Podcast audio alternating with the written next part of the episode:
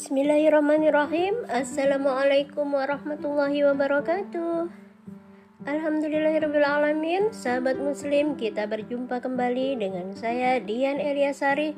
Seperti biasa kita akan sharing tentang informasi-informasi seputar Islam yang insya Allah bermanfaat untuk kita semua. Sebelumnya, seperti biasa, saya doakan semoga sahabat muslim di mana pun berada selalu dalam lindungan Allah Subhanahu Wa Taala dan diberi kesehatan dan dilapangkan semua urusannya. Amin ya Rabbal Alamin. Baiklah, sharing kita kali ini adalah tentang Hasyatul Al-Insan atau potensi manusia. Allah Subhanahu wa taala berfirman dalam Quran surah Toha ayat 50 yang artinya Tuhan kami ialah Tuhan yang telah memberikan kepada tiap-tiap sesuatu bentuk kejadiannya kemudian memberinya petunjuk. Setiap diri manusia mempunyai tiga potensi yang merupakan tiang penyangga utama dalam aktivitas mobilitas dan kreativitasnya. Ketiga potensi itu adalah yang pertama algorizah atau naluri, yang kedua al-hajatul udwiyah atau kebutuhan jasmani, dan yang ketiga al-tafkir atau pemikiran. Manusia tersusun dari materi, kemudian Allah Subhanahu wa taala telah meletakkan di dalam materi tersebut ruh sirul hayah dan dalam diri manusia terdapat potensi kehidupan yang terkumpul di dalam tiga hasiah yaitu algoriza, hajatul udwiyah, dan al-tafkir atau berfikir. Ketiga komponen naluri ini membentuk masing-masing sifat manusia. Setiap individu pasti pernah merasakannya, hanya saja ia tidak sadar bahwa dirinya telah melaksanakan pemenuhan naluri tersebut.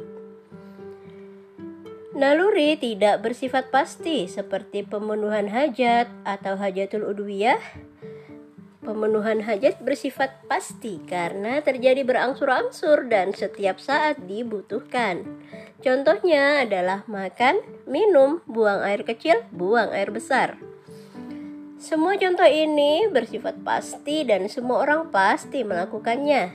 Berbeda dengan naluri yang sewaktu-waktu muncul, walaupun sifat pemenuhannya tidak pasti, namun masing-masing individu pasti akan berusaha untuk melakukan pemenuhan naluri tersebut. Karena jika tidak, mereka akan merasakan keganjalan dan merasa resah Inilah sebab mengapa manusia itu sering berbeda-beda tingkat tingkah lakunya dan sifat-sifatnya. Baiklah, kita akan mengurai satu, satu persatu naluri yang ada pada diri manusia. Yang pertama, kita mulai dari Goriza Tadayun. Goriza Tadayun merupakan naluri yang bersifat keagamaan. Setiap individu pasti merasakan bahwa dirinya lebih lemah dari sesuatu. Sesuatu yang lebih agung dan pantas untuk dipuja merupakan suatu bentuk dari pemenuhan naluri beragama. Bahkan orang yang tidak mempunyai agama pun memiliki naluri tersebut. Karena tidak akan mungkin ia akan merasa yang pantas untuk disembah dan diagungkan. Seperti kita umat muslim yang mengagungkan Allah Subhanahu wa taala. Kita pasti merasa bahwa hanya Allah lah yang pantas disembah dan kita lebih lemah karena kita hanya sebagian dari makhluk ciptaannya. Semua pasti akan bertasbih dan merintih ketika meminta pertolongannya. Tidak diragukan lagi bahwa manusia memiliki naluri beragama Orang-orang Nasrani memuja-muja Tuhannya sendiri, yaitu Kristus. Orang-orang Hindu memuja ketiga dewa yang agung, yaitu Dewa Wisnu, Siwa, dan Brahmana. Goriza Tadayun berperang, berperan aktif dalam kepekaan doktrin. naluri beragama akan terpacu jika ilmu keagamaan itu terasa benar dan bisa diterima oleh akal. Padahal, tidak semua ilmu agama itu bisa kita benarkan. Ada kalanya kita harus bisa mengenali sumber ilmu tersebut apakah sudah sesuai dengan Al-Quran dan Al-Hadis. Kekompleksan pembahasan tersebut juga jangan kita langsung terima. Ada kalanya kita juga bertanya fikih-fikih dan asal sumber ilmu tersebut. Namun, jika sudah sesuai, cobalah kita sesuaikan dengan perbuatan sehari-hari. Doktrin merupakan suatu cara yang ampuh untuk merubah dunia yang fana ini. Maka dari itu, doktrin yang harus kita dakwahkan adalah doktrin ke keagamaan yang tidak menyimpang dari Al-Quran. Dan pastilah Allah Subhanahu wa Ta'ala akan memberi pertolongan kepada setiap umat yang bermaksud baik. Sahabat Muslim, kita menuju ke naluri yang kedua yaitu Gorisatul Baqo. Gorizatul Baqo bisa disebut juga naluri mempertahankan diri Rasa takut, cinta kepada harta, cinta kepada kedudukan merupakan contoh dari pemenuhan naluri gorizatul bako. Setiap individu pasti akan merasa takut ketika dirinya terancam, lari dari masalah, kemudian berusaha untuk berkelompok.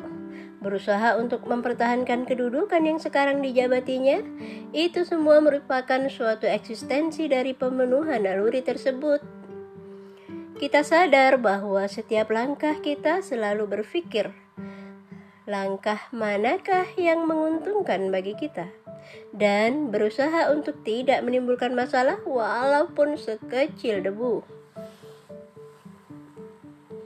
Rasa takut kita pada resiko yang dihadapi untuk setiap tindakan yang kita ambil merupakan suatu cara untuk memenuhi naluri tersebut.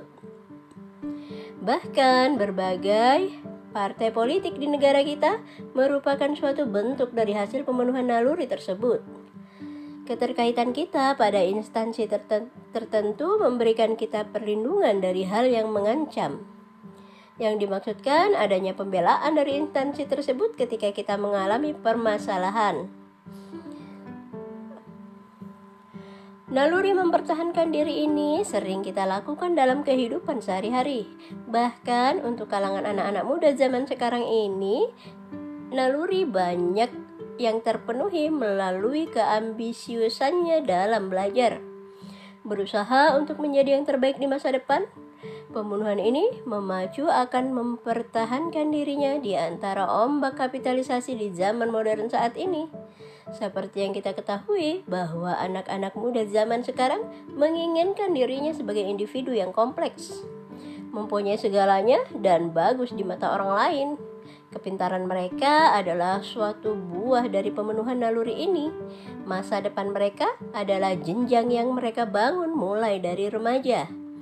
Dengan belajar, maka para remaja telah mengantisipasi kehidupan ke depannya, mengantisipasi atas unsur pengangguran, kemudian yang terkait atas pemenuhan hajat diri mereka sendiri.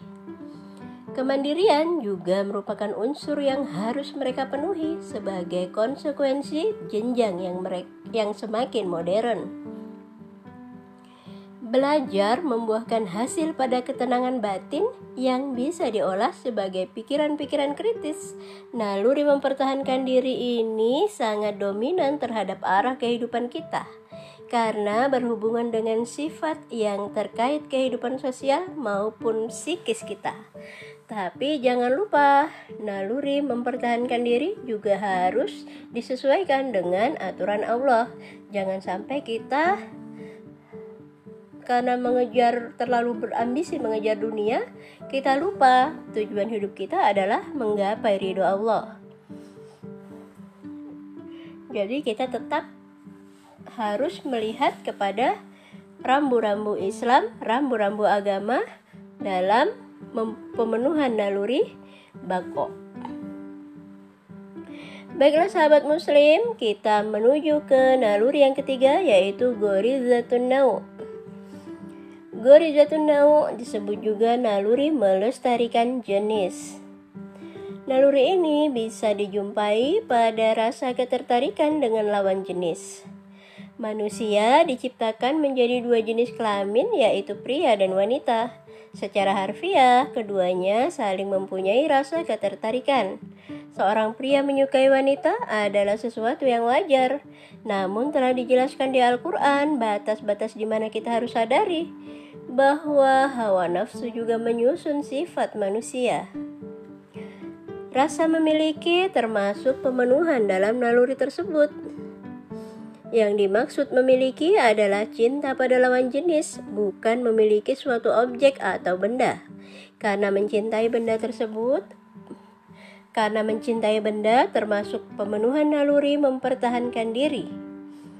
Rasa cinta pada teman adalah bentuk pemenuhan oleh seorang pelajar tapi bukan berarti pacaran itu adalah jalan keluar yang baik untuk memenuhi naluri tersebut.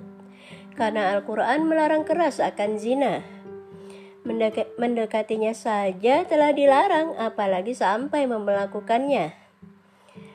Di kalangan remaja, naluri melestarikan jenis sangat tampak dari sisi pandangan pun, para remaja masih kurang cerdas mengolahnya, hingga mereka kurang menyadari batasan-batasan yang telah dijelaskan. Maksud pandangan adalah cara berpikir untuk pemenuhan naluri, kesinambungan yang berhubungan dengan perasaan terlalu dominan, sehingga para remaja sekarang banyak terjerumus di lubang yang dinamakan pacaran. Istilah ini tidak mengherankan di berbagai kalangan, mulai dari kalangan anak muda sampai kalangan orang dewasa. Bahkan untuk melakukan kegiatan pacaran ini sangatlah mudah karena menggunakan hawa nafsu. Sedangkan hawa nafsu bersifat kuat namun bodoh. Kuat di sini berarti susah untuk disadari dan selalu berhasil membawa kita dalam hal-hal yang kita inginkan meskipun buruk bagi orang lain. Setiap manusia pasti menginginkan dirinya bahagia. Rasa suka pada lawan jenis ini merupakan suatu kebahagiaan yang sangat luar biasa. Nah, inilah yang kita harus pikirkan, karena apakah kita menyukai lawan jenis berdasarkan cinta akan Tuhan kita? Membangun akidah dalam cinta adalah suatu yang lebih mudah dibandingkan harus bersusah payah membangun masyarakat yang madani, karena objek yang sangat luas. Sedangkan cinta akan membuahkan suatu rumah tangga yang kecil. Cara-cara pembentukan kaidahnya pun tidak begitu sulit. Yang perlu disadari bahwa cinta tidak boleh dipaksakan dan cinta pun bisa menjerumuskan. Ketika kita mencintai seseorang menggunakan hawa nafsu kita, inilah yang menjadi masalah bagi pemenuhan naluri ini. Setiap individu haruslah berhati-hati. Pemenuhan naluri ini banyak berhubungan dengan ketertarikan dengan akan lawan jenis. Maka kembali lagi semua pemenuhan baik itu naluri beragama, naluri bako ataupun naluri nau itu harus kita sesuaikan dengan aturan dan larangan Allah. Agar semua pemenuhan naluri ini juga bisa menuju ke arah tujuan hidup kita yaitu beribadah dan mencapai ridho Allah Subhanahu wa taala. Demikian tadi sharing kita hari ini. Mudah-mudahan sahabat muslim semua bisa mengambil manfaat dari sharing kita ini. Insya Allah kita akan bertemu lagi di sharing-sharing berikutnya. Saya mohon maaf kalau ada kekurangan. Wassalamualaikum warahmatullahi wabarakatuh.